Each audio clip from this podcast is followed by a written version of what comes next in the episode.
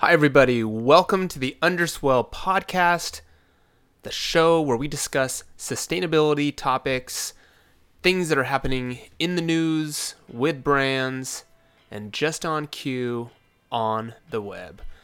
My name is Derek Sabori. I'm your host. That is an article on Forbes magazine that is playing in the background. Maybe you hear it, maybe you don't. I sure do because this show is one where I sit at my desk um, and look at the sustainability news.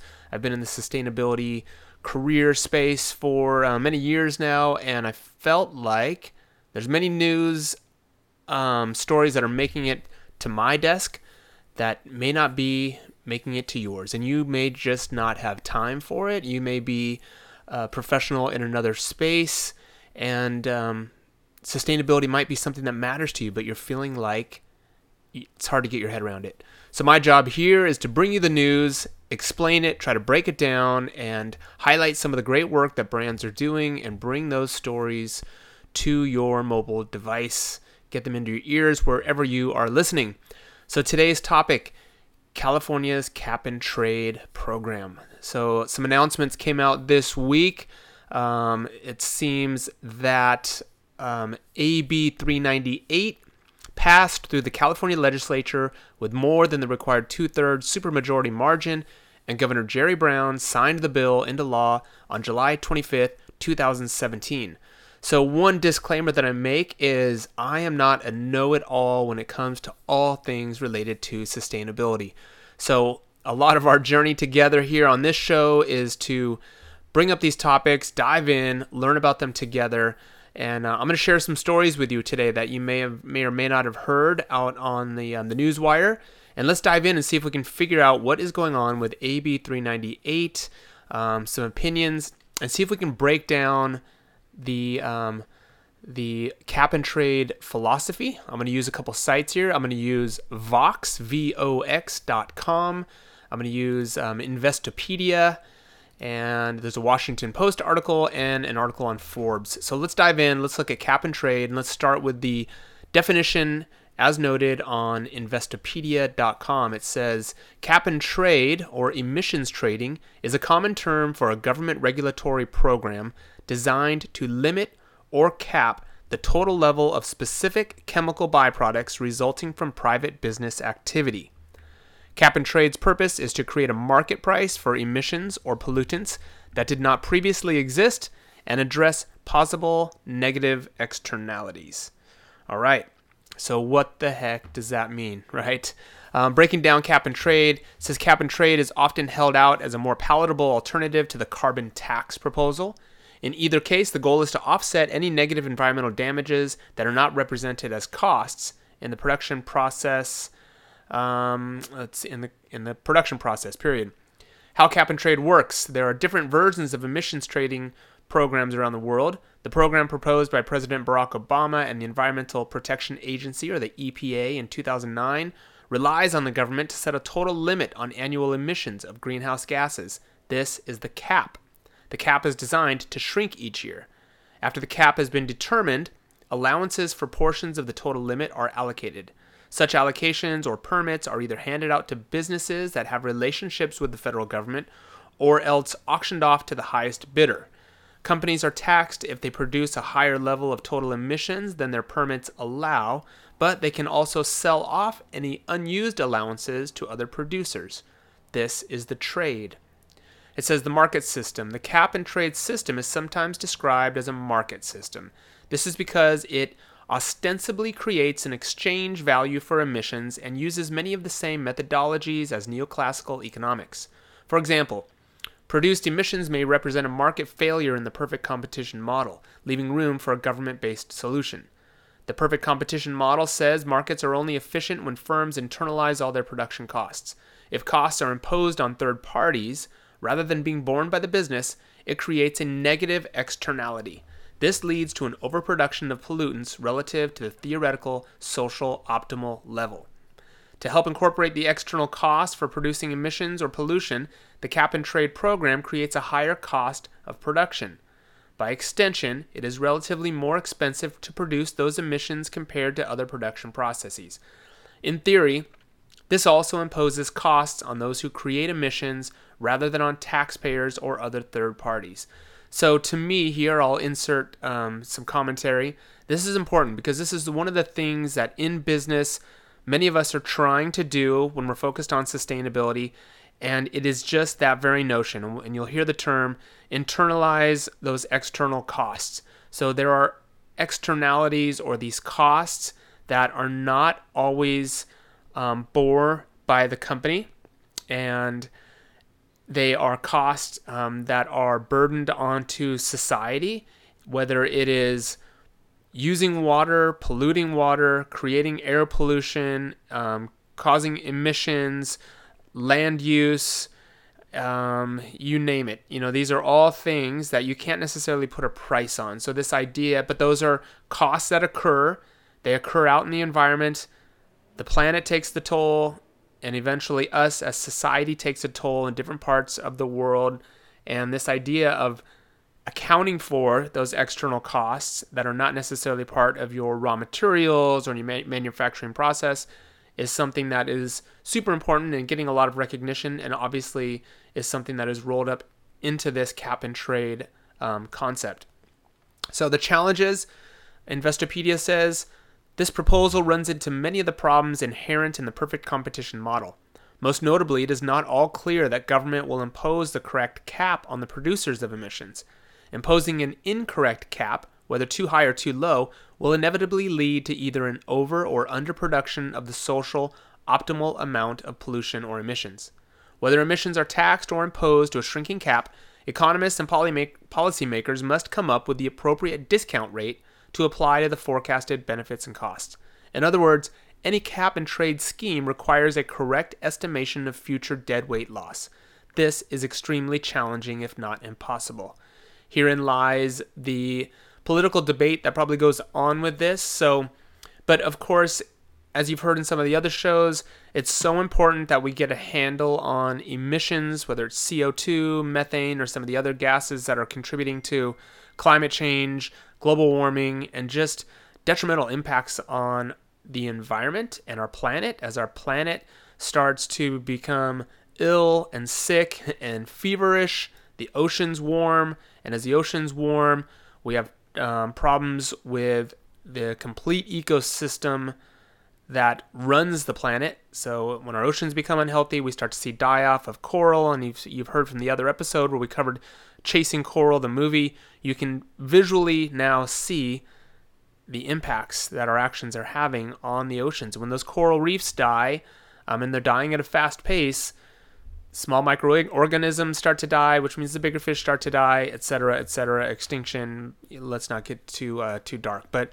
let's talk about cap and trade. But understanding that curbing emissions and having businesses and people in society take account for the impacts they have is super important. So, this um, Washington Post article says California's cap and trade program could offer other states guidance. Um, it says that this month, California's leaders, this is an article, um, it just says by the editorial board. It was on July 29th, 2017. This month, expanded they expanded the nation's most significant operating climate policy, the state's groundbreaking greenhouse gas cap and trade program. The state could have departed from its market based climate plan in favor of much worse ideas. Instead, Jer- Governor Jerry Brown and two thirds of the legislature, with the support of several Republicans, crafted a grand compromise to tighten it up. In doing in so doing, they have ensured the policy will be at the center of the state's effort to slash planet warming emissions by 40% from 1990 levels by 2030. This is this achievement will not be immediately replicable many other places in the country, but it could provide guidance when more states come around to dealing with climate change. The biggest lesson is that greenhouse gas policies do not have to be dictated by left wing activists, says this article, who want to curb market forces. Emissions can be cut with proper sensitivity to the economic consequences, and that becomes much easier when industry and Republicans, it says, accept that emissions must go down. So, my job here is not to take a political stance necessarily on the topic, just sort of get to um, get uh, to use some of the things that are in the news and some of the commentary that is there. Let's see. Um, I'm going to jump over to this Forbes article that says California's cap and trade compromise is a big step forward, not a win for polluters. and this is uh, written by Chris Busch. He is the Director of Research at Energy Innovation, where he leads the urban sustainability and California climate programs. This is on Forbes.com. It says this update California's Governor Jerry Brown, Assembly Speaker Anthony Rendon, and Senate President pro tempore Kevin De Leon have reached agreement on legislation to extend the state's cap and trade program to 2030. A vote is expected soon in the California Senate to be shortly followed by the Assembly. This agreement would not only extend the world's strongest cap and trade program beyond 2020, it would generate billions in new investment to reduce emissions while requiring stricter use of carbon offsets under the system. It says that Energy Innovations Analysis finds that adopting this legislation should ensure that all carbon allowances auctions between now and 2020 fully sell out of available allowances generating at least $1.3 billion in additional revenue for the state's Greenhouse Gas Reduction Fund, called the GGRF, which invests revenue in clean energy and other emission reducing projects. Some, but not all, of these funds will counterbalance two other aspects of the bill extending a manufacturing tax credit and waiving a forest fire fighting fee. After 2020, auction revenue truly takes off, and Energy Energy Innovation forecasts AB 398 will generate over $26 billion in new revenue for the GGRF, that Greenhouse Gas Reduction Fund, through 2030. So, um, it sounds like California is doing some leadership. It says it's the most, this article goes on to say that it's the most successful program of its kind in the world. As such, the legislation deserves support as the best chance to resolve uncertainty that has bedeviled the carbon market and maintains California, California's position as a global leader on climate action. It says that the agreement is composed of two linked bills, which are AB 398 and AB 617. The former, which is AB 398, extends the cap and trade program from 2021 to 2030. And then the latter, which is AB 617, strengthens California's local air quality program by, by increasing community level monitoring and requiring emission investments in communities burdened by high levels high levels of local air pollutants.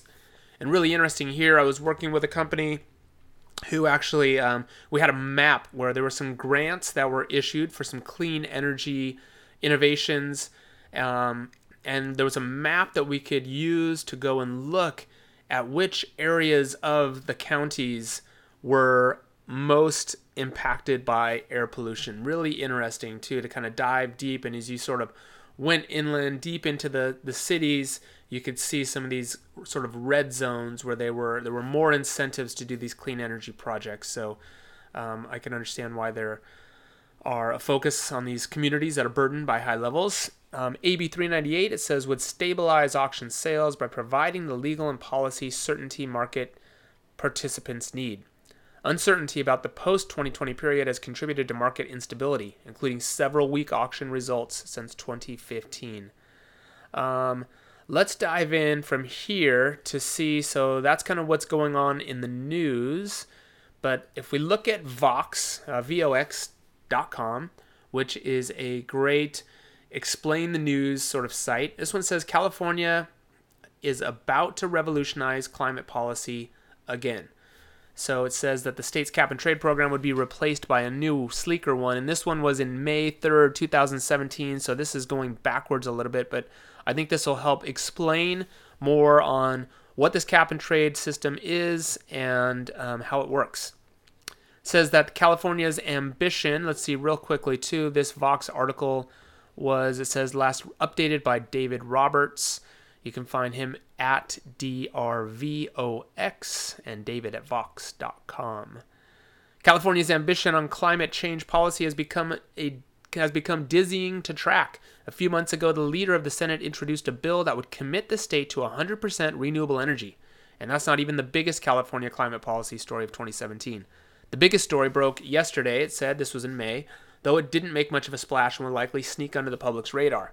Unlike 100% clean energy, which is very sexy, cap and trade is not, it says.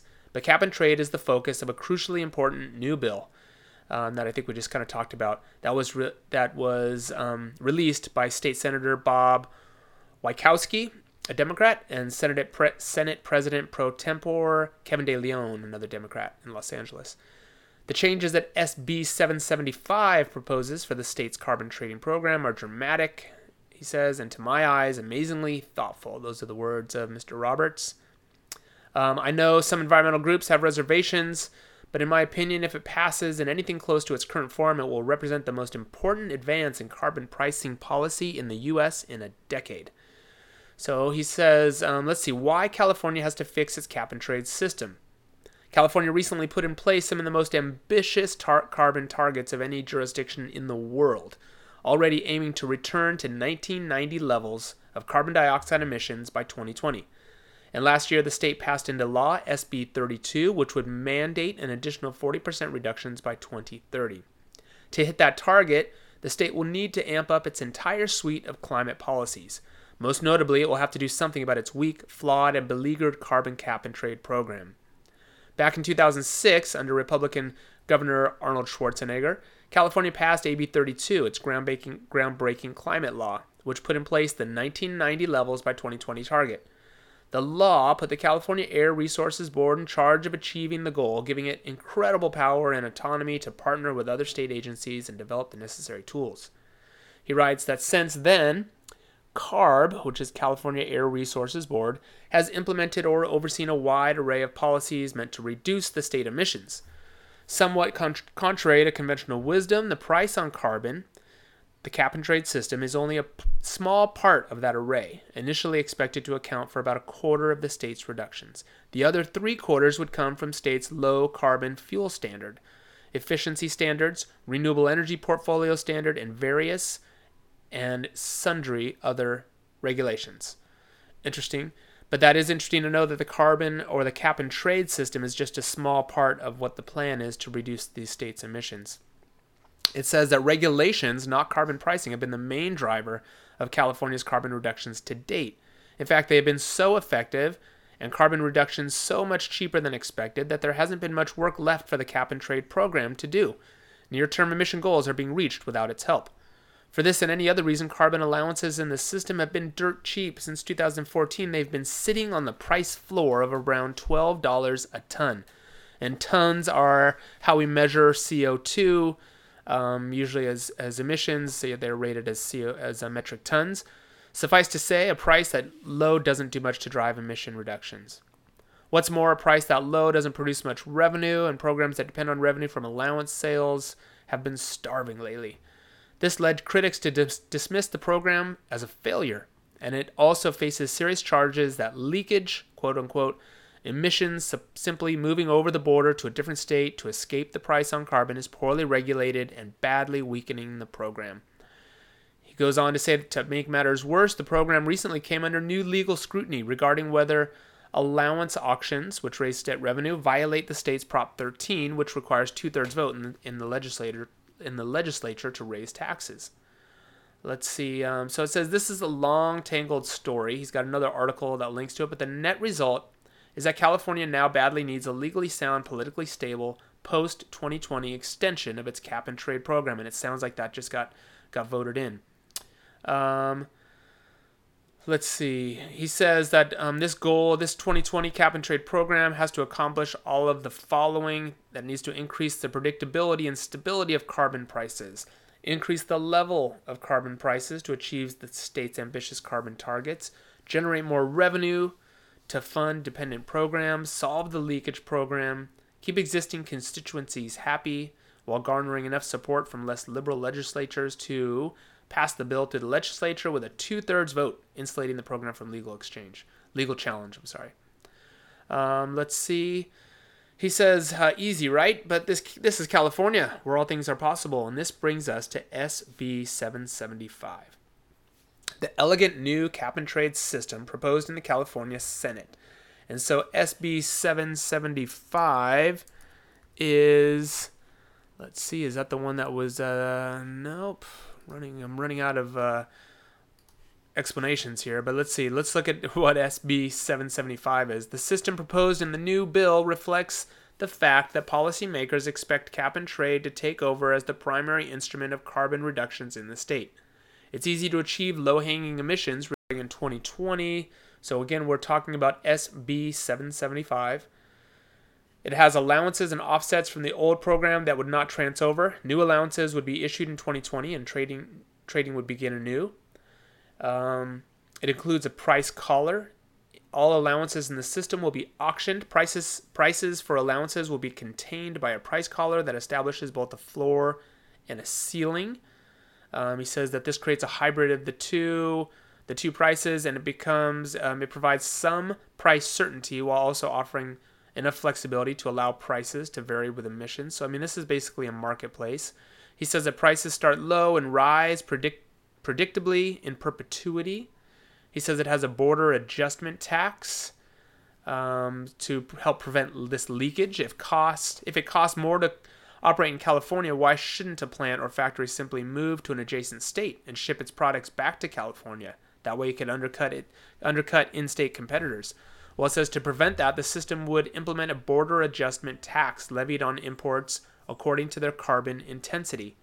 In effect, this amounts to levying a carbon tax on imports. That way, everyone competes with the state on a levying on a level playing field. Um, interesting. He says that it um, it also includes zero offsets. Excuse me. One of the most controversial features of most cap and trade programs is the inclusion of carbon offsets, which amount to complying with a carbon cap by paying someone else to reduce carbon. So an offset works like this. If you are a business or you run an event that uh, and you calculate all of your emissions based on your travel, your accommodations, what you eat, what you buy, what you use, what you produce, and you come up with a number, you can um, you, you didn't necessarily do anything to reduce those emissions, but you can go into the market and you can buy sort of a carbon positive um, or support a carbon positive initiative. Maybe it's something where um, it's a renewable energy project or it is keeping you know um, a rainforest area intact and that has a carbon positive benefit and so you start to you can start to chip away at those emissions that you created and that's that concept of an offset but on the upside, he says this allows the system to achieve emission reductions even in sectors that aren't covered by the carbon cap. On the downside, it introduces lots of opportunities for shenanigans. So I agree. Kind of the the common rule is, or the accepted best practice is that you do everything you can to reduce your emissions. Once you've reached that point where you sort of feel like, hey, this is this is as far as we can go, that's where your offsets would kick in to offset what's what's left he says, I am uh, of the unpopular opinion that offsets, especially in the case of California's current system, get a worse rap than they deserve. Happily, there's no need to rehash those old arguments because the proposed system includes no offsets at all. Uh, more on this, it says most of the revenue will go to per capita dividends. Um, I'm not sure if I want to dive into that right now. And California is going to leave other states behind, he says. California's trading system is currently linked with Quebec's, and there's been talk of other West Coast states joining as well. So, he says it's been a long road to passage, but this proposal is state of the art. So, I live here in California. I'm happy to be a part of a progressive state. That's a little bit of insight into the cap and trade program. We could probably go in much deeper. My goal here, though, is to keep these podcasts um, somewhat short so that you don't get overwhelmed. So you've got an introduction to it, but do a little Googling, have a look at what's going on in the news. Just recently, here at the end of July 2017, California's leaders expanding the nation's climate policy and um, signing a climate signing climate bills. So have a look, stay tuned, stay informed, check out the other episodes. I do a daily show that's not truly daily, but it's meant to act as a daily show where we just kind of pick out cool things that other brands are doing in different industries, different spaces so that you as a average consumer and person operating in the economy or a manager or, or an executive or whatever role you play in society can sort of um, feel like you are up to speed on what uh, what's going on with sustainability. So keep up with your uh, with your journey. Be well. Have a great day. It's Friday. Have a great weekend, no matter what day you're listening to this, and check back soon.